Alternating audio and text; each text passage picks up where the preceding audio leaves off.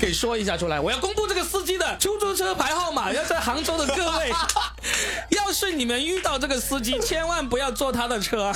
快迪新出租，严师傅，车牌号码是浙 A Q T 零七九，不要坐他的车啊，非常可怕的一个司机。欢迎来收听我们新的一期，说的全是梗，我是罗宾。今天呢，我又找到了三位脱口秀演员好朋友啊，过来聊一聊最近的一些近况啊。今天聊的话题比较火爆。就是想聊一聊有一些能够惹我们生气的事情。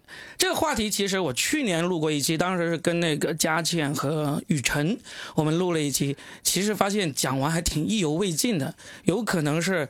现在的生活导致我们日常会生气的事情实在太多了，所以呢，来，我们今天呢找到三位，首先介绍一下，在我旁边的就是我们的大凡。Hello Hello，大家好，我是大凡。大凡好像已经是第三次上我们这个节目了，是吧？是的，第一次是讲粤语，对，第一次讲了很大尺度的粤语，我们那一期，对，就有没有后悔？想不到这帮人这样子就我坐在那里听你们讲 A 片，啊！今今天应该没有，今天应该没有，今天应该虽然是很生气，但是会很干净哈 啊！然后呢，还是第一次上我们节目的大锤。Hello Hello，大家好，我是大锤。那，我也把大锤的音量调低一点。刚才大家已经听到了，还有一位就是他的呵呵呵，你就已经听得出来了，就是我们节目的常客大杨哥。Hello，大家好，我是大杨哥。参加了那个我们另外一个脱口秀演员叫做格拉斯的婚礼，是的，呃，我是婚礼的主持人，哦，是婚礼主持人。还有他 after party 的主持人。就先有一个婚礼你主持了，after party 也是你主持了，我可以收到两次演出费了，没有演出费，就是帮朋友啊，不用随份子钱是不是？也随了。但是我其实挺好奇，因为我们圈内其实有几对脱口秀演员，他们都是结婚了，然后呢都是请了脱口秀演员过去当主持的。嗯。就是教主跟他老婆结婚的时候，请的是周奇墨过去当了主持，嗯，然后这是格拉斯，格拉斯找我的时候我很震惊，我问了好几遍，我说你确定吗？嗯。你确定这个婚还结得了吗？而且当时我我在上面主持，我就听到大锤在下边哈哈哈哈哈哈，就是你抛梗了是吧？然后就是所有不是梗的地方，大锤都笑了。这 个就很尬在上面。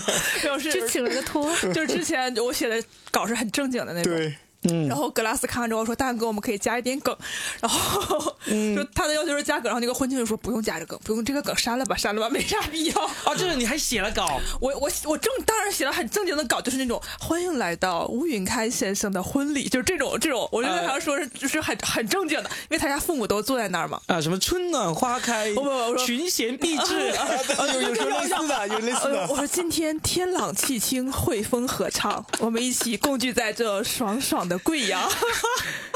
他找你当脱口秀演员，可能就不想要你写这么正经的词吧？呃，不是，但是有一段是不太正经，但是那个气氛轰到这儿了。嗯其实主持人没有上去多长时间，我就开头说了两分钟，然后把他请上来，我们互动一下。嗯然后他老婆就出来了，然后他俩就深情深情的告白，然后互动的时候。需要出梗呃，互动的时候出了几个梗，几个烂梗、小梗，反应还可以不？反应还大锤反应很好。大锤跟大锤的这种拖，就不要看他的反应对。真的，当时他在说汇丰合唱，我在那热的，哎呦，我在闪闪，汇丰合唱的啊。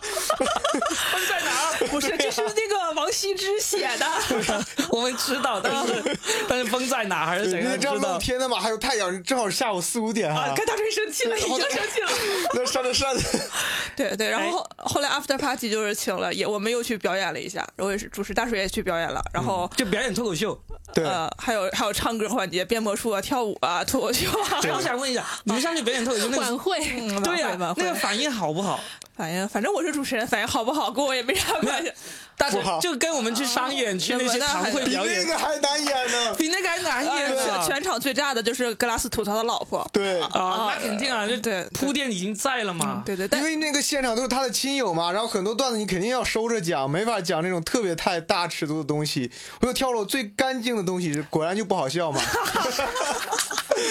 哎，你说到这个，我想起来，我也曾经参与过这么一次婚礼主持的那个碰稿。我就是因为这个事情才第一次跟史岩见面的。史岩就是上海猫头鹰喜剧的，啊原来效果文化的一个脱口秀演员嘛。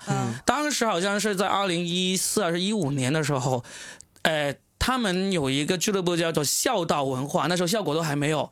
一四年的时候，孝道文化，然后史岩是里面的相当于头牌，里面有一个演员，他要结婚了，他要到美国去结婚，然后呢，他在国内就找了史岩，找了我们一帮脱口秀演员过去给他的婚礼主持稿去改稿子，啊就加梗，要加梗，要在里面加梗。当时我刚好去上海出差，我就跟他们笑道的另一个脱口秀演员叫吴涛，涛姐，就涛姐跟我比较熟嘛，她说明天我要去史岩那里参加那个雪哥，叫雪哥好像是。雪哥的那个那个婚礼的主持稿的改搞会，你要不要去？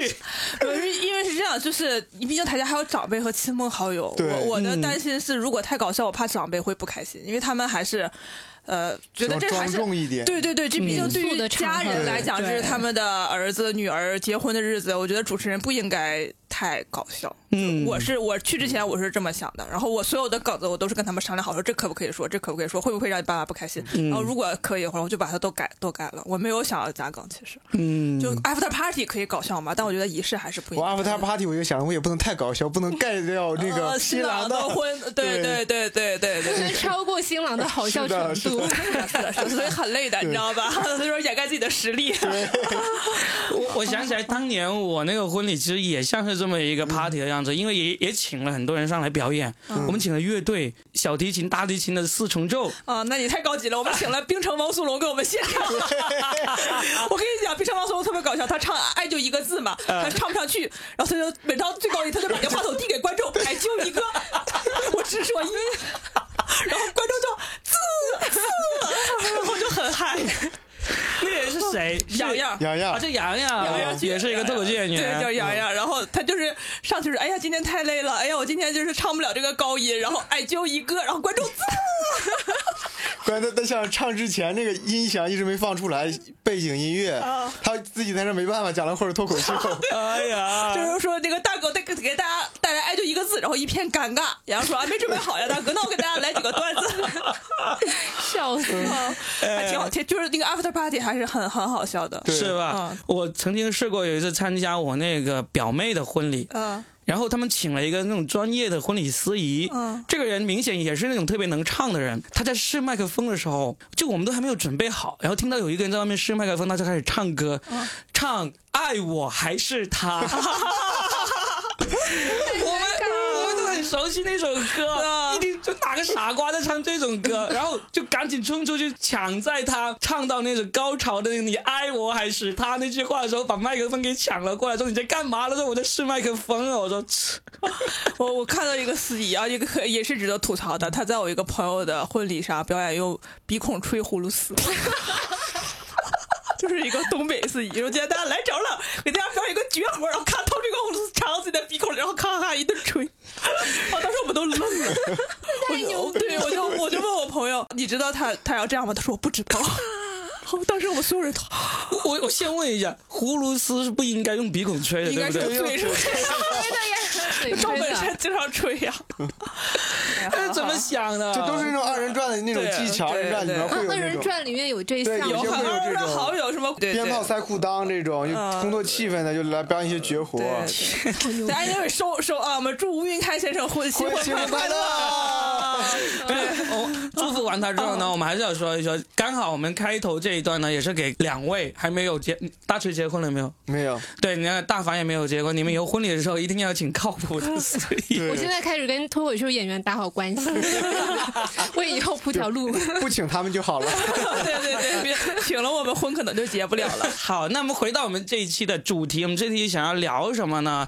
其实是早就约好的一个一个话题，在约的时候，最近就是大杨哥呀、还有我啊，我们都遇到了一些很值得吐槽的一些糟心的事情，我们就说啊，我们不聊圈内了，我们就聊聊最近的一些破事吧。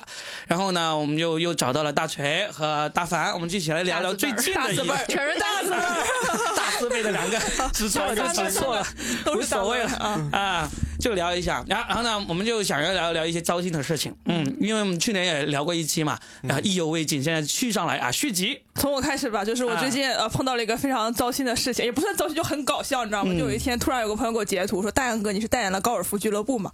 我说没有啊。他说啊，看这个微信广告的封面是你，就是深圳某某高尔夫一个一个场地，然后他在微信投放广告，但是那个场地是我们演出的一个演出场地和然后然后他的那个视频呃广告微信广告的封面就是我在说脱口秀，然后当时我就很震惊，我说高尔夫这么高雅的艺术，为什么要用脱口秀演员 来当封面广告？然后后来经朋友提醒，他们就问我说他管你就是那个管你要授权了吗？我说没有要，然后。有一个律师朋友说，那他可能就是侵权了，然后我就去问他，他就表示的很不诚恳，一开始，我觉得他的语气很轻佻，啊，很轻佻，很轻佻。啊我说你这是什么？你没有经过我的允许就用这个照片，你应该跟我说一声。他说你过来打两盘球，下次我来安排你。很不当回事儿。你知道你知道吗？他们那个八十八块钱一个小时，我说我差这八十八块钱呢。然后后来我就说，我说你如果你是这个态度的话，那我就就我我觉得我就可以去维权嘛，做法律程序。嗯嗯然后我就。真的去咨询了律师，然后找了一些，然后我我说我给你一天的时间，你给我一个说法。然后第二天他说啊对不起，我错了啊，什么什么什么什么的啊，不好意思啊，怎么怎么怎么的。我说那行 OK。然后后来发现其实那天 视频里的脱口秀员不只有我一个，嗯他们那个视频其实还在的，就是把我剪了，其他两个人其实还在的，嗯，但其他两个人就无所谓啊无，所其他两个人觉得无所谓。其他两个人可能真的很想打高尔夫，呃，不是我，我觉得这这是就是说他们没有这个意识，我觉得这个其实挺不好的，对，对，关键是你给我看了一下那个聊天记录嘛，真的很轻佻。真的是很轻佻，我就感觉哎呀没事啦，哎，看得上你才用你当广告对嘛。对，就有点像当时以前我们在那个微博上被人一些大 V 啊、明星啊抄了段子，就像那些他们维权问他们这个怎么办，这些人还没有回应，他的粉丝就跳出来说：“哎呀，抄你的段子是给你面子啦，就是什么什么类似这种。”对，啊是的，是的。但现在我因为是两个礼拜之前的事情了，大概我现在的怒气已经已经平复了，当时我是很生气的，因为我经常碰到这种被维权的事情，就是有很多，呃，之前我工作上还有一个某大学的老师拿了我的成果。就是我们会给甲方做一些成果文件，可能就是通过一些手段，就是他拿到了这个成果，他把我的图纸改吧改吧放成他的成果，然后又收了另一个甲方一笔设计费，然后那个甲方又拿这个成果来征求我们的意见。我说这个图是我画的，然后你还来征求我的意见，我的意见就是让他删了。就是会我我会经常遇到很多这种维权的事情，我也不知道，可能就是我有这个体质。然后最近还有一件非常生气的事情，是我们做项目会有合作方嘛，就是我们跟 A 单位合作、a 单位的有一个人他说这个我有一些问题我不会做，我说那我给你一个参考的东西，你去参考一下来做，就像一个 reference 是我们单位做的，然后把这个 reference 给到他这个 A 单位的人，然后把这个 reference 他。没有抄啊，他很仔细的都改头换面了一番，又返给了我。但是因为这个 reference 也是别的部门做的嘛，所以我也不是很熟悉。他成果给我的时候，我没有看出来他其实是存在这种嫌疑。然后我们单位说要交成果，我就把这个成果交了上去，然后就交到我们部门的人，就是交叉审核。恰好就是做这个 reference 的人审到了我们的成果，然后他就跟我们单位说说，嗯，大安哥的这个成果，嗯，可能存在抄我的。啊，然后当时我都气炸了，你知道吗？因为维权小斗士，然后 然后我交给单位的成果，但是确实是我我没审出来，然后我就跟单位解释，单位说啊，知道这也不怨你，然后我要去跟我的合作方去很严肃的跟他们说，你不能这样，我啊我我真的很生气这件事情，嗯但是你有没有办法就是去制裁他，你只能谴责他，啊，对吧？对啊，对呀、然后而且这个事情就是搞得我对我的同事也很愧疚，对，就是就是，所以就是我很糟心，真的很糟心，这怎么办呢？最后怎么解决呢？就是让那个我的合作部门去把这个成果改了改掉。很糟心的事情啊！你两件事情其实最终都解决了。那个高尔夫那个，其实最终你只是算了，没有去解决，对不对？他他就删掉了，他删掉了，给你道歉了没有？呃，道歉了，就是、啊就是说不好意思什么，然后说要来安排我打球，我说不用了。哎，那好，我说我最近一件事情就是最终没有解决的，啊，我可生气了。但是呢，也是因为已经没有力气了，所以今天这个播客就是我解决这个事情的最后一步，我就把它公布出来。为了这个事情开的，对，没错。这个事情是什么事情呢？我前两周我去了杭州，杭州我算是第一次去，因为之前有去过一次，但是匆匆住了一夜，然后呢就走了，基本上对杭州没有任何的这个认知。那天去呢，就是过去录节目的。这次这个事情，我想吐槽的就是杭州的出租车服务业，就是我一去到，首先我一点那个滴滴打车呢，他就让我去什么出发层啊，那里去坐车，我就知道，哎，这个城市呢有一个问题，就是它没有专门的网约车的那个上下车的那个地点，这个呢就是就判断这个城市的网约车管的好不好的一个标志。然后我一上去，果然有好几辆警车停在那里。开始用那种大喇叭，让那些在这里等客的车辆赶紧走，赶紧走，这样子，我就哇，我就感觉这种方式已经很落后了。接下来几天我在杭州打的出租车呢，基本上体验都一般般。首先这次从机场到市区就已经是叫了。车又取消过两次，然后最终才有接单。结果到了。最后一天，我从杭州从宾馆打车去机场的路上，首先一上车，司机就开始抱怨，他说去机场好远，然后呢回来会空车回来。我就说，那你接单的时候不就知道我去机场了吗？他说不是，我是接了单，你上了车我才知道你要去机场的，我就已经很不爽了。我说那怎么办呢？那要我下车吗？总之就这么一路，这体验都不好了。然后到了机场之后呢，我发现我的核酸还有一个小时就过期了，然后就上不了飞机，就迫不得已我就在机场旁边住了个酒店，要多住一晚。这时候真正的故事开始了。机场去酒店只有大概一点几公里，走也不是，骑小黄车也骑不了，就只能打车。然后就打了辆车去那个酒店，那个司机已经满脸不爽了，就这么近。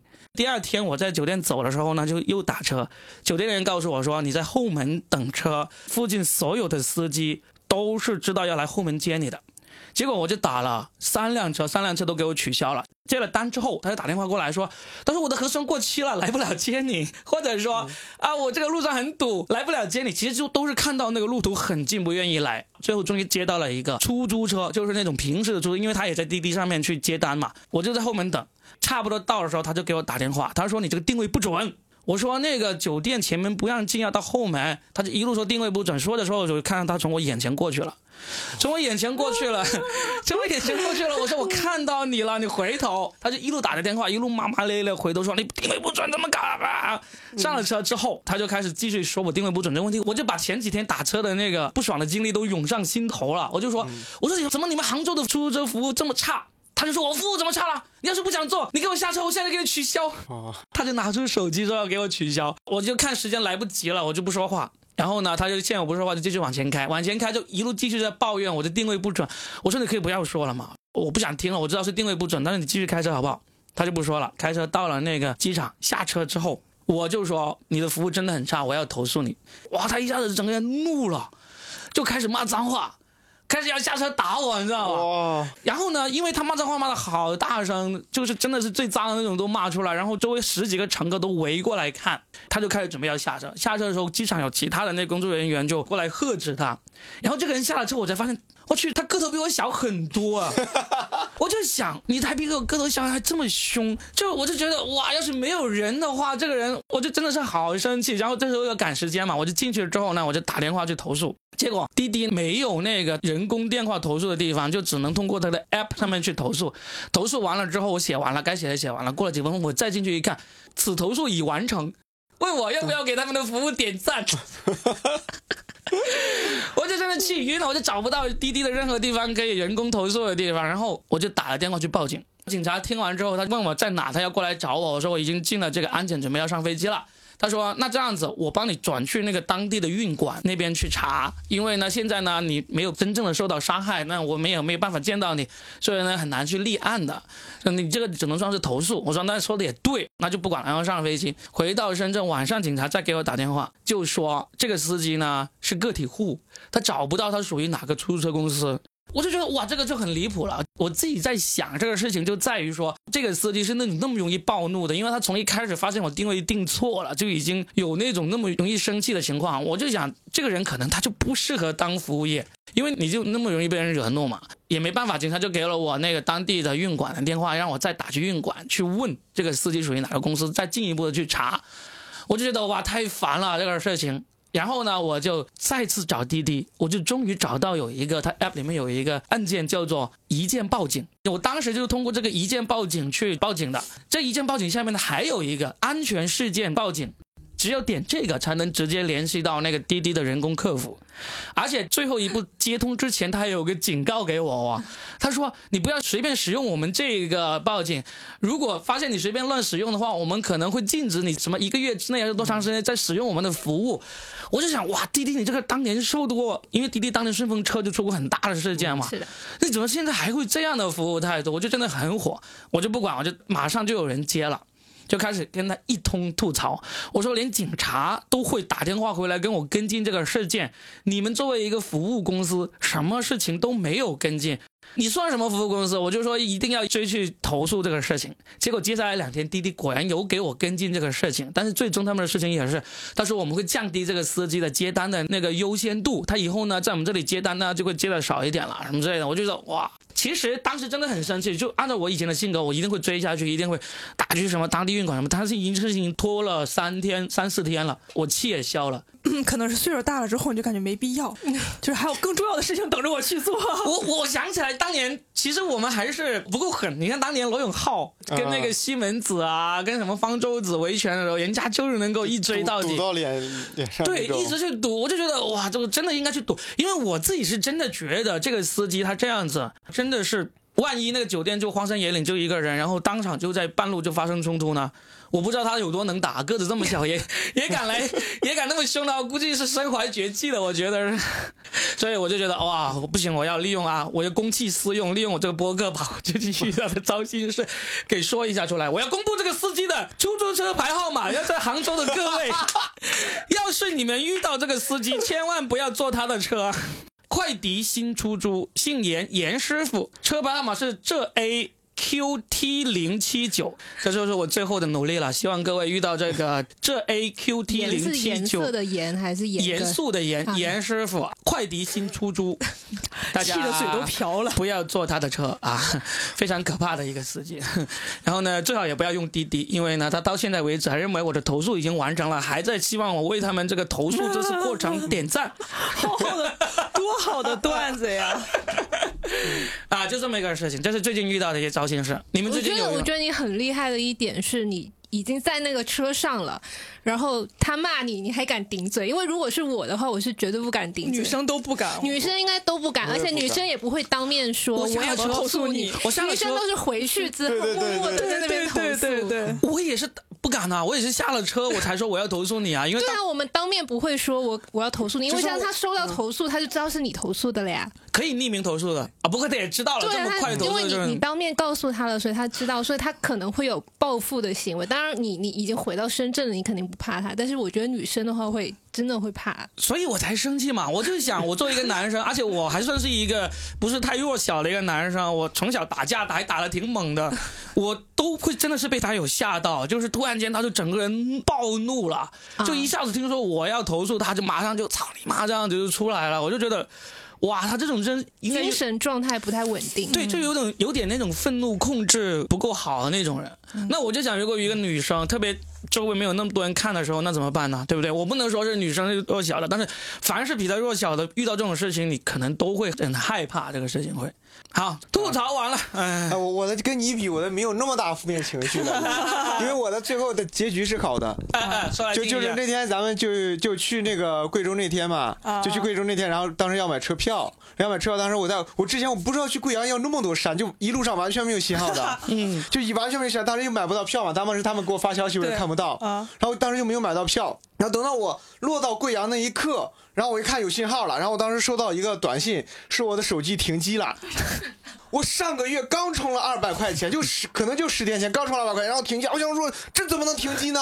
我平时一个月充一百啊，他一下子给我充了二，我充了二百，他给我停机了。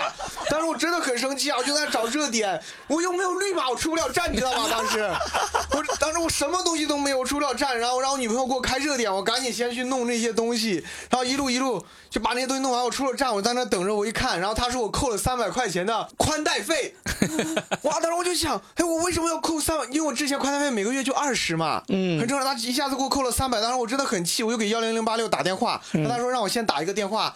啊，给给他投诉的不是投诉，是就是找宽带的那个事儿，然后就打打那个电话，他给我那个电话是个空号，我觉得你现在还是很生气的。不是当时是真的很是是个空号，然后我就没有办法，我就说先去坐车去酒店嘛，然后中间也一直是用着我女朋友的那个东西，然后让热点然后对热点，然后紧急又充了一百块钱，充完一百块钱还还不行，还是欠费的，对，因为还不够。对还不够，然后我等于我又充了一百，等于那几天充了四百块钱，我真的是我半年的宽带半半年的那个什么费费用啊，然后对我真的很生气，然后办酒店。办酒店，我在手机办酒店，我入住那个时候我在同城订的嘛，啊。订了个酒店，然后到那个到酒店之后，他他没有收到同城的订单，嗯，然后是会这样对，然后我又去给同城打电话，那时候我才充上网费，我在给同城打电话，然后同城说给我给我处理，然后他就中间一直当当当当当当，就他那个背景音乐嘛，当当了得有半个小时，我在那等着他，他去给我联系。然后就是人家酒店人说，呃，说李先生您处理好了吗？李先生您处理好了吗？您要不喝点水吧？当时我真的好生气啊！就就一直入住不了嘛。对，一直入住不了。然后后你现现办的也不行，因为你同城交过钱了。对，同城交过，因为他上面还写着不不许取消，不许那个什么。后来他他跟我说啊，是什么？我们这边系统是跟那个酒店的业务处理了一点问题，然后我们这边可以帮你先处理一下，你看怎么办？然后说你这给我退票吧，退票吧。我说我不不要弄了。他说您确定要退吗？我说我确定要退。然后我就退了嘛。退了之后，他入住入住之后，我就是又去处理那个宽带，对宽带的事儿。然后我给他打电话，然后我说你们为什么要收三百块钱呢？我说之前都没有。他说你最近是不是办了一个套餐呢？我一想，两年前我一直用的这个套餐嘛，然后就给我实际的流量。然后最近我发现这个流量不够用了，我要换了一个新的套餐。他那个套餐里是接包含免费宽带的，两年我已经忘了嘛，这肯定是是个人都忘了。谁记得呀对呀、然后他这之前也没有通知我，一下子然后到六月一号给我扣了三百块钱的宽带。就是免宽带不免费了。对，不免费了，然后三百块钱的宽带，然后真的很生气。然后他说：“那我先帮你回去吧。”我说：“你帮我回退，我又没流量了。” 然后我说：“你先给我弄的这个。”真的，我当时真的好气啊！然后我说：“你先先给我弄的这个这个这个东西。”然后过了一会儿，我又打了幺零零八六，又给他，他说：“那我给你把你们家的宽带取消吧。”我说：“你为什么要给我取消宽带？你不取消宽带，我回家之后用什么？” 我跟大锤来之前，我俩都觉得哎呀好累呀，没什么可吐槽的。我是真的很累，你看大锤这个精神状态，一想起来就是我嘛。我真的是，因为我是那天所有事情都积攒到一块儿了，当时又是没有宽带，又办理不了入住还，没买到火车票。对，还没买到火车票，真的，当时真的是。我说那天你怎么在群里那么沉默？对，我真的搞，就是一路上，而且一直我不知道贵阳有那么多山。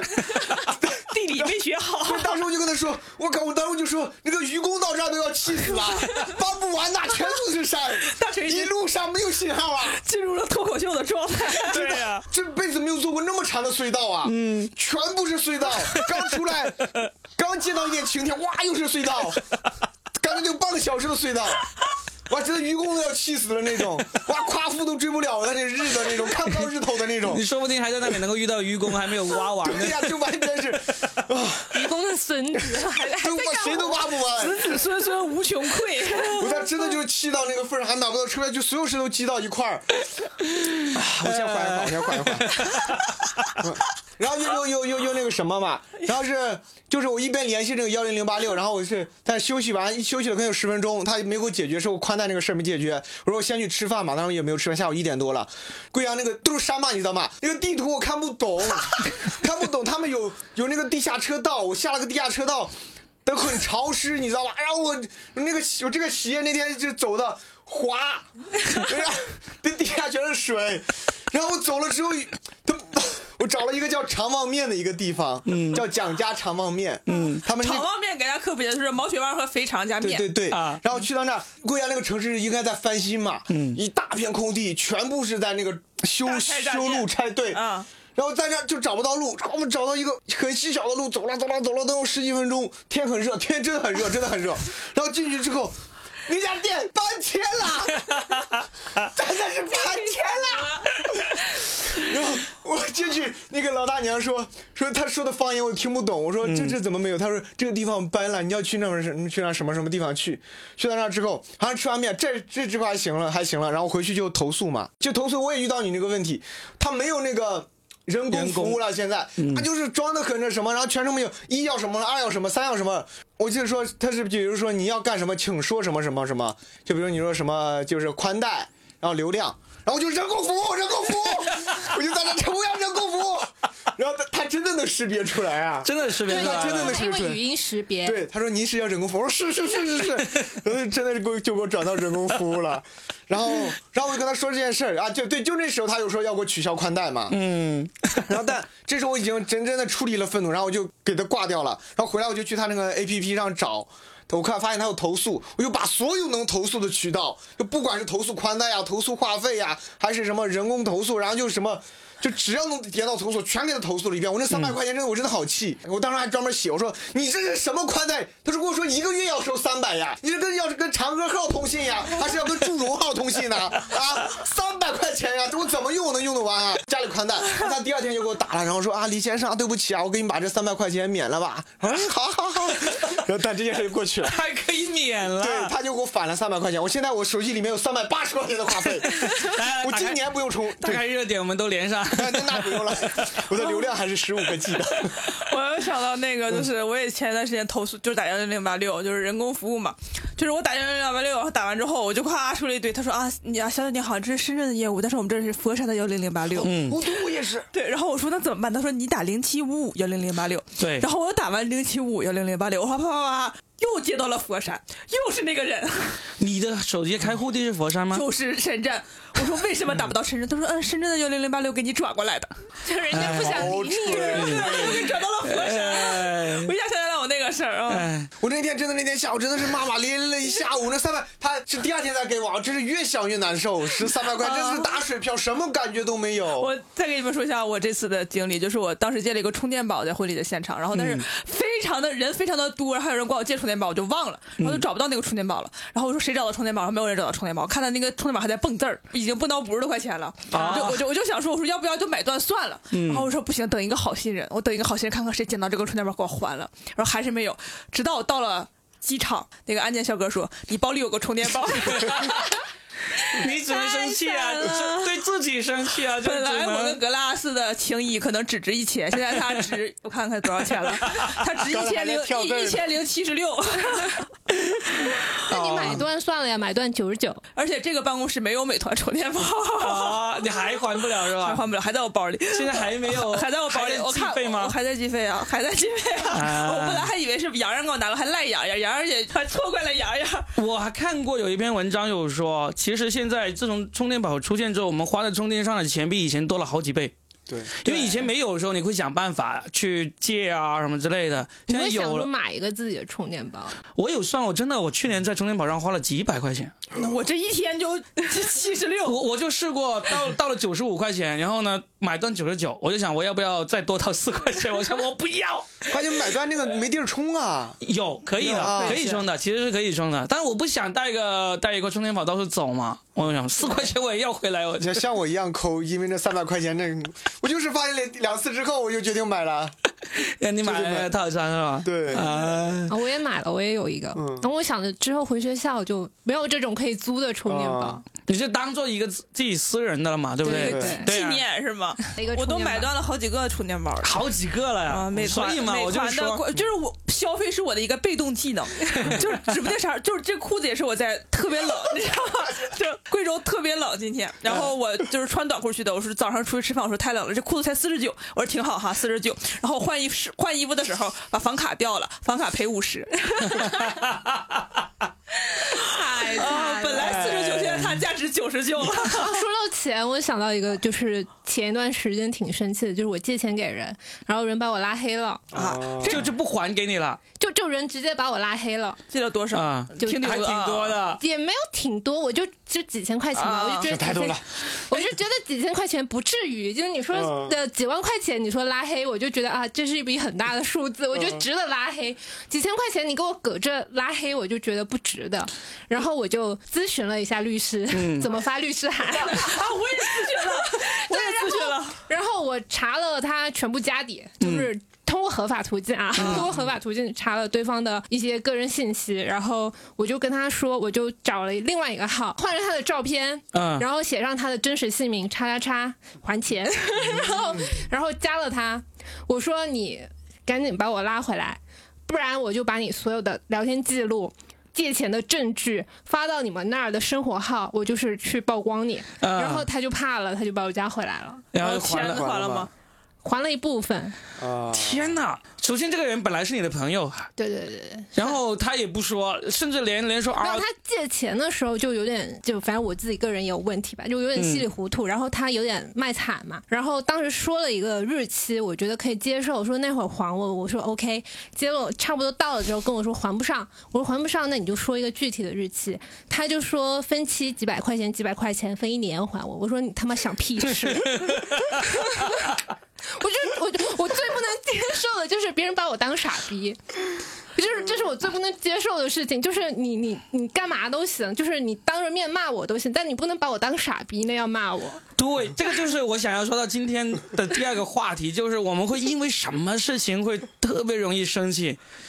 对啊，你这一点就是就是我觉，得你坑我钱都没事儿，但你不能把我当傻逼坑我钱，我也会因为这种事情特别生气。对吧？对我以前试过，就是年轻气盛的时候，我特别容易跟什么人生气呢？停车场的保安，还有那个饭店的服务员，特别容易生气，就是因为他们普遍缺少那个锻炼，他有时候为了省事，他就把你当傻逼。嗯，就是例如停车场保安，我为什么特别容易跟他们生气呢？他就是说我里面车位已经满了，你不让进，其实是不满的，你知道里面还有车位的，他就是不让你进。看到那里都有个位置，他就说满了，满了，满了，不让你进。他没有任何解释，他甚至说他可以想个理由说啊那个位置是我们老板的，我们特意留给他什么之类，你都可以。他就不想，他就把你当傻逼。我我那时候就特别容易为这种事情生气，或者服务员以前。那种点菜啊、慢啊什么之类的，他就会给你瞎掰，说已经在做了啊，已经，呃，或者说这个菜没有啊，给你换一个什么，就是他不会想到你能够一下看穿他的那个谎言，嗯，他就硬是要用你这种说。我以前就幼稚到就一定会跟这种人特别生气。所以呢，你像这种，你像这种这么基本的，人家把你当傻逼的事情，我都会生气。真正遇到这种，你像还钱啊，这种真的牵涉到更大的那种利益或者更大的立场不一样那种情况，我就哇，对他还会说你也不缺不缺这几千块钱，对我他妈缺，哎 就缺你这几千块钱吃饭呢。我 我不缺，啊我不缺，但是我缺你这。对啊，我就觉得很过分，就这就是很明显，就是你老老实实，就是说咱们借钱还钱，天经地义嘛，你就老老实实说什么时候还钱啊、你有困难了你就直接说，你不能就是一会儿说就是就是我给我兄弟啦，他他要死啦，然后一会儿又说 一会儿又说啊不行，其实他还了，但是我又把它花光了，就是你来来回回没一个实话，然后然后一会儿又觉得说你你干嘛要这样子呢？你至于这样吗？你又不缺这几千块钱，然后就是好像显得自己欠钱就是很理所应当，就是很、很大爷，我就觉得很不爽，就这种我就觉得不行。对，你们呢？你们有没有特别容易被惹生气的点？呃我特别讨厌别人说教我，就对你进行呃，居高临下的指指点点是吧？啊。这种比如说你说我有个问题做的不好，你就说陈阳你这个问题做的不好，然后咱们探讨出来我指出我的不足，我会很虚心的接受啊。嗯但有人就是说我这么做都是为了你好，嗯啊嘛，你们年轻人就不应该这样。就工作中有一些人他就会这样。我之前因为这件事情，呃，跟我一个同事，还是算是一个我的上级吧，我们俩就吵了一架，然后现在见面都不说话，在微博上还发了一篇微博说他这件事情。后来我的领导还说你把这篇微博删了。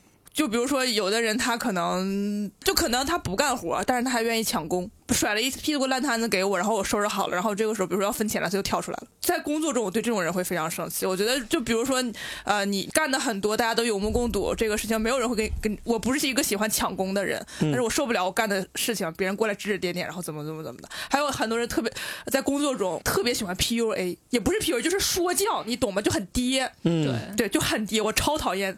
对，我们专门讲过有一期什么叫爹味儿，也是你说起来这个事情就生气了。我就真的很激动，我就说，就有点像把我当傻逼。我觉得爹有的时候就是把我当傻逼那种感觉，对对，就是你不懂啊，怎么怎么怎么的，我就感觉好就烦。听我的，你才能有进步，对对类似于对，就是。就是这种说什么，就是明显我感觉有的时候他们的一些想法不了解事实，嗯但是就是你这样就是不对，你就是不行，你不要问为什么，我就受不了这种，我会我我我我遇到这种事情会特别的生气。问一下大锤，那你有没有哪一些点是特别容易被人惹生气的点？就我就工作中特别容易生气。你就是不想工作是吧？对对是的，我就我就有时候在就上班的时候，我甚至就是干着干着，我有时候假如突然给我发一句就是。就是那种聊天软件发句话，我都能气到在那站着，站起来在那走，绕着那个工位走半天，在那。为啥就发给你发什么你会？就是我，就是我觉得这个人工作太傻逼嘛，就是明明是他的活，然后他自己没有整明白，还反过来再问我，让我给他解释，就是已经解释了好几遍了。哦，我也会生气我，想你这种人是怎么样招进来的呀？这种人 我也会生气，啊我也会，你有没有职业素养啊？我就觉得这种人你在浪费我的时间呐！我在哪工，我天天给你擦屁股吗？我是你爹吗？就这种感觉。哎，大哥，那你现在玩脱口秀，就假如你也遇到这样的人，你也会特别生气嘛？脱口秀不涉及合作吧？对，单打独斗就是，假如有有有，如果影响到我，我有时候也会。就假如前面假如人假如收的不太好，有时候我也也会有啊，也会有。天呐，我就是有有的时候我就开始紧张了。我对在跟大锤演出的时候，我有时候也会，就前面人太炸了，我我倒不是那时候，倒不是，也是带着生气的，太炸呀或者什么的，太冷，我都会，哎呀，要不这怎么接呀？这怎么接呀？哦我就会焦你开场。不是，我跟你说，我 那天我那负责开天在讲完，我下来之后，其他都说大安哥讲的好炸呀，然后大说，哎呀，我怎么接呀？我怎么接呀？我理解了，对那时候在骂我，对不对？是是是，有时候我有时候我就就会那个黑脸，就觉得哎呀，这弄弄丢一个这种场子给我，我可怎么搞啊？那你也经常丢这种场子给别人啊对对对是上次你就丢了一个这种场子给我呀。其实，但是我觉得你骂我，骂我，但你可能还没有总结出自己会容易生气的点。例如我和大凡都会遇到那种嗯别人觉得自己蠢，用这种蠢的方法来对付的时候特别生气。大人哥就特别讨厌别人来说教啊、PUA 你啊、爹味你啊这种。你是基本上你的生气的点是不太好捉摸，这就不爽了，就一直在生气，一直在处于一种处于一直在生气你也不的状态。血压还还好吗？血压 说不定真的不好。我我哎，那其实如果我们现实中有时候真遇到一生气，就真的会短时间之内很难去排解。有没有自己有一些特殊的方法可以稍微缓解一下这种生气的事事情？我一般就是会在各种各样的群里把这件事情跟各种各样的人吐槽，哎，挺好啊，这个方法我也经常用。就跟各种各样的人吐槽。你是找群还是找一些呃，看特这件定的人？事情是什么事情啊、嗯就如果说这个事情是一个的就非常傻逼的事情，我就会跟各种人他说兄弟们今天碰到一个太傻逼，大水知道。然后经常在我们那个群聊里边，天天发这些东西，真他妈傻逼。然后看多傻逼，然后他就会说是啊，哈好傻逼。然后我就啊，就这样说完就会心里面会舒服一点嘛，对不对？就是找别人跟你一起骂这个人很傻逼。啊，我也有好几个这样的小群也会吵，但是我基本上就跟这些群的人也决裂了，也吵，已经越来越少了。群，哎，这个方法还挺好，其实还挺好的，至少是发泄出来了，呃，我们那个群感觉就是专门干这种事的。对对，是吧？有，但是这种群一般人应该都不会多，多吗还吗？好，我们就十来个。有十来个是吧？嗯因为人一多，会遇到一个情况，就是不是个个都是你的好 buddy，有时候他会没有办法共情到你。对，因为你去讲，你就希望别人跟你一起同一种情绪嘛，就帮你骂一骂，帮你发泄。但有时候你会遇到 他你有那些理中客，对理中客，有时候我就就上来开始跌你，对，这时候我就不想要理中客，我就想既然是朋友，你就帮我一起骂那个人。但是你总会遇到，只要是群人数稍微多一点，就会有这种人出现。他他要么是理中哥，要么呢就甚至是阴阳怪气。我们有个特点就是，我们就骂资本家，对就是哎，我靠，这资本家简直该死，对，我们。就是骂对骂老板啊，骂自己。哎呀，老板，哎呀，有没有同事听到这个？不要不要暴露。我发现有我同事有个最近关注我微博了，我最近把我的微博已经清空了。对，呃，大凡有没有什么好方法？你生气一般就是解决事儿，就是比如说我生气是因为某件事儿，我就会把这件事儿解决。就比如说我我生气是因为别人欠你钱，欠我钱不还，嗯我就是啊我就会搞得他必须得还我钱，不然我就你你有没有那种特别讨厌的人，就是他干啥你都看不惯？有我也有就不。看他，就不看他，就是我就会跟这个人完全断联。就是如果就是可能有时候你会出于某种关系，你没有办法去拉黑他或者干什么，就朋友圈屏蔽，我不看他，他也不能看我。那假设你们有一些一些共同的群聊，嗯然后他经常在群聊里面发一些非常傻逼的东西，就就反正他一出现，比如说他一发什么，我就会就是直接，因为微信会有一个不见，就是直接屏蔽掉。掉。嗯，然后它出来了之后，但屏蔽掉它还会有个点嘛，嗯就是有些人会有强迫症，就可能还是会点进去看，我就直接就是右滑，然后就不显示。不显示，对，哦直接不显示，就直接全方位的给自己建一个就是不见的地。的系统。嗯我觉得这样真的真的非常好，对非常需要这样的东西。对，就吐槽也会，但吐槽不是吐槽生气的事情，是吐槽一些我觉得挺傻逼的人，比如说。有时候会有些人在你旁边装逼，就是还不至于到生气的那个点，但你又觉得他有点烦，这种我会吐槽。对，嗯但如果是真正已经激怒到我了，我一定会让对方知道他已经激怒到我了，而且我会让对方知道大概激怒我是什么代价。啊，对，你好狠啊！你什么星座？我是金牛座，啊，钱可以解决的问题都不值得 怪不得他生气对。要债这件事情，就是很刻意，很在意。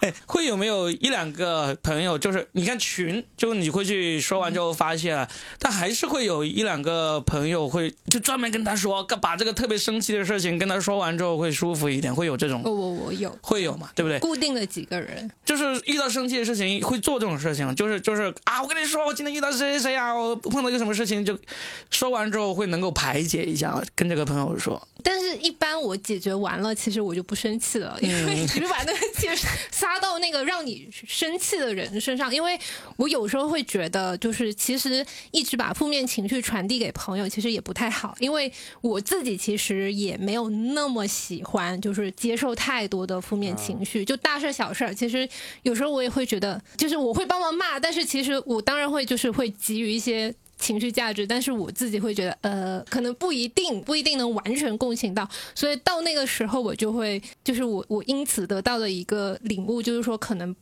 不一定一定要把很多负面情绪分享给别人，就你自己把，因为是别人惹你生气，你肯定要把气撒回去，你不能把气撒给别人。但是我觉得还是有需要有这么一个朋友对，对对，会有这个关键是这个朋友呢，其实你们是互相的。今天我遇到个讨厌的事情，我跟你去倒了这个垃圾之后，下次你遇到的话，你就可以过来跟我倒。我觉得有这样的朋友是挺需要的，很好，挺需要有这么一个途径。而且我我现在的朋友会越来越少，比以前，你有反思过自己？我有反思，但是忍不住。而且我有一个很奇怪的生气的方式，就是发朋友圈，发朋友圈，这是都都得罪人的。发朋友圈，然后呢，就会就会第二天就会删掉嘛，这是一个很 常见的一个做法。对我经常会就生气了之后，晚上喝了酒，遇到生气的事情就会发朋友圈，发完之后第二天会删掉。但是我我有一个。让我朋友越来越少的点是这样子，有时候有些朋友他对我说了一些很过分的话，或者做了一些很过分的事情，但是在那个时候我是可以忍的。嗯我觉得，我觉得那时候我们还不到我真正生气要要失去这个朋友的点，但是我记性很好，我会记住，我会记住。然后呢，可能过了很长的时间，甚至过了好几年，我又遇到了别的事情，很生气。这个别的事情呢，跟当初那个朋友惹我生气的点是接近的，我就会心底涌上来。新仇加旧新仇恨，就恨涌上来，然后呢，我甚至有可能这个新仇呢，惹得我生气的程度还不至于让我跟这个朋友绝交，但是我会跟当年那个旧朋友旧恨给绝交，或者跟他再生气一次。这是我，我是也是最近才发现我很讨厌的一个点。我当年还做过一个很傻的事情，也是被人笑笑到觉得我特别傻的，就是我我有好几张信用卡。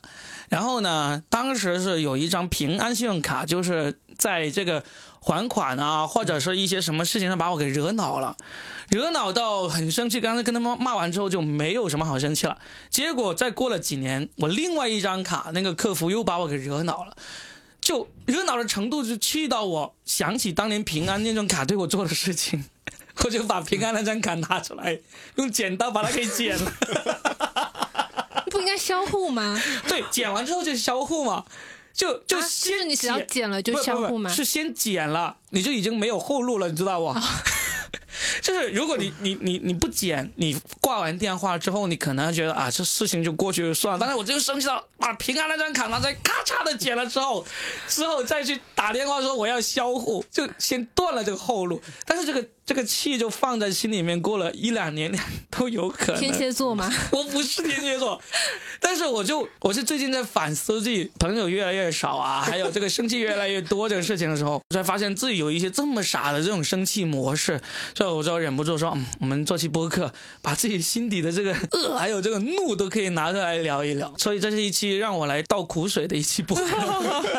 所以你们都有留意到我会三更半夜发微博，全深圳的人都知道。可能不在深圳也知道。啊，对啊，还说对啊，大家都知道，而且我们都回有这个可以截图不是，我们都截图了。都截发给我呀。有有一天，我就我们就聊天说，哎，你知道若比昨天啊，啥啥我截图了。真的吗？有截图吗？我下下次可天哪以！就是开一个那个 Word 文档，然后把截图全部放进去。就是就是前几天，啊，我忘了忘了哦。哎，当年也有一个朋友，也是经常把我那种生气啊、三更半夜发疯的那些朋友圈、微博都有截图那个人呢。这个人呢，最近我已经把他拉黑了，你有没有想过跟那个人重修旧好？没想过，万一他把那些截图全发出去，对啊，无所谓了。我估计他也没有兴趣做这种事情了。你生气的时候就觉得是天大的事，对对对，过了之后你就会觉得啊，就这么点小破事，但是你不会想去回头。这种事情呢，就跟那种谈恋爱那种闹小情绪回头不一样，像跟朋友啊，或者是跟一些不是真正的朋友那种生气，完了就完了，就我就算了。我我最后再说一个我的故事。我前几嗯天也被我一个好朋友拉黑了，是因为嗯这样，是因为新冠疫情当时有那个共存派和清零派。嗯嗯然后就是有个上海卫健委的呃女干部，不是有个录音，你们知道那个事情吗？就她说的是比较好的嘛。然后我就转转那个微博，我说有的时候确实一把行政长官需要更多的听一下。专业人员的声音，因为我本身也是搞城市规划的嘛，我深有体会。然后那个朋友就过来，在一个群里把我的微博截图发到那个我们的小群，那个确实关系非常好的小群，他艾特我说：“大杨哥，你这个思想不对。”我说：“你不要管我的思想，咱俩就各走，就是这个事儿你不要不一定要群众共识。”他说：“不对对，我今天就要矫正你的思想。”啊，他用的就是矫正我的思想这就。遇到了你最不能忍的那一点，你来教，我。然后但是因为我们俩关系真的很好，真的，就我过生日，他让非洲兄弟给我录了一个抖胸的视频，是一个男生，然后我说，等一下，等一下，男生给你录了一个抖非洲胸，让非洲兄弟，对不是买的买的买的我说他一看就是喝多了，那天我就感觉他是喝多，然后我就说我说这样你就当我是个傻逼好不好？嗯你当我是个傻逼，你爱干啥干啥，你别来管我，我爱干啥干啥你也别管我。他说什么我是不是给你脸了？你跟谁脸呢？然后他退群了，他退了我们当时那个群，然后呢我就去给他 我已经开始生气了。对啊，他他退他退了那个群，然后我我就想着我说那我去跟他私聊一下，然后就发现他把我拉黑了。他把微信拉黑了，然后我就把他删了，顺手就删了。还跟其他几个人吐槽说他干嘛，然后他们就说肯定是喝多了，你就不用管他，然后怎么怎么的。然后后来第二天别人把他又拉回那个群里，然后我们群里就是相安无事这段时间，就是大家说话就别人说话还会接，但是我们俩就没有什么正正式的对话了。然后前几天他在群里又跟我说了一句话，他拍了拍我说给你推荐一个什么美剧什么的，然后。后来他前两天艾特我说亲什么，我们原来有 VPN 嘛，是我我在充钱，就是我朋友们有几个同学一起在用，他说 VPN 是不是没钱了？你再充点钱呗，我给你转账。我说亲，你都把我拉黑了，我怎么给你怎么给我转账呢？他说我支付宝给你，然后他支付宝给我转了钱，我给他退了。我说不用，就是就是这个是我们两个其实。好，就是这件事情完了之后，我觉得可能大家都觉得其实没有必要，但是呢又没有办法回到从前了，因为这件事情你没有办法说开。对。对，而且我最近拉黑那么多人之后，我自己越来越感觉到，其实朋友都是阶段性的。就有时候你回想起来，有些朋友十几年前、几年前真的是跟你是好的过命的那种朋友，对，但是忽然间其实就会因为一件事情，有时候甚至都没有什么事情，你就忽然就冷漠下来渐行。渐远。对，渐行渐远。以前还是有点惋惜的，有点可惜，但是觉现在觉得无所谓了，这种东西都是阶段性的。而且我现在学会了特别狠的一招，就微信上我都不用删除，我就用拉黑，因为拉黑是要不回来的。就是删除的话，你要是把它删除了，要是对方气消了，还可以回来找你重新要求加朋友。拉黑他是没有办法回来加朋友的。对我也是拉黑为多，但我拉黑不是你这个原因，我拉黑是因为拉黑是可以保留那个聊天记录的，就哦，是是这个原因。就所有证据历历在目，你知道吗？以后但凡有人敢说什么，我就直接把聊天记录再放出来。哦，这样子是吧？哎呀，更好，那就 那就善用拉黑我啊！我我从来不拉黑别人，但我被人拉黑。你以后会拉黑的，我被我我被他拉黑，我心里其实还是挺难受的。我说实话，会很难受。因为首先我没干什么，然后他就首先他过来跌我这件事情，因为他确实就是这样的人，我们都知道他是这样的人，我也觉得我已经脾气很好了，我就说了，我说你当我是个傻逼不行吗？他就是非要跌我那一天，啊然后反正挺遗憾的，我感觉，而且我觉得这件事没完，如果有后续的话，我会跟大家跟进的。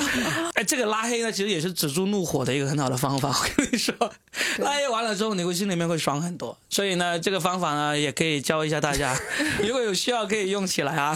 好好好，呃，朋友不用不用太多，反正有就好了。呃，对，就但但是你要慎用拉黑，要不然都没了。哎，真的真拉黑没有你拉黑放出来了就可以再加了呀。哎，这个方法我也没想到，我只是觉得，因为如果你只用删除的话，他再回来找你，他可以在那个申请上面会加一些解释，对有时候这种解释会让你很难受。对，我就觉得我拉黑你都不用解释了，真的。但是如果真的是错怪你，真的有必要拉回来，其实也是有很多方法，例如你把它放出来，对或者老实说，这个世界上你要找到一个人是不可能找不到的。还是很简单的，还是很简单所以那个被 Robin 拉黑的朋友可以啊、找到 Robin。的微博，找到 Robin 的微 电话博。号码二十年都没有换过，大 S 就是这么被找到的。好了，反正就这么来来一期发泄我们的私愤的这一期播客啊，希望掉粉不要太多这一期。还是有很多粉丝的。我在闹即兴的群里面，嗯有一次我就说，我说我转王子的票，然后就是说哇，你是大杨哥吗？我是 Robin 播客的听众啊，然后还让我跟你就是说你跟你的播客都听，还有佳倩什么的都会听。其实这个做播客就跟玩脱口秀一样嘛，就不断的讲，不断的练，始终会找到一些你的受众的。还是还有很多粉丝的，不要伤心啊！就说明真的会有人会听你的话，不去坐那一辆出租车。希望如此啊，哎好吧，行，谢谢三位过来陪我聊这么一期发泄私愤的播客。我们也发现了。下下次你们还有什么好的话题，我们再一起聊。好的，好好的，好哎好拜拜。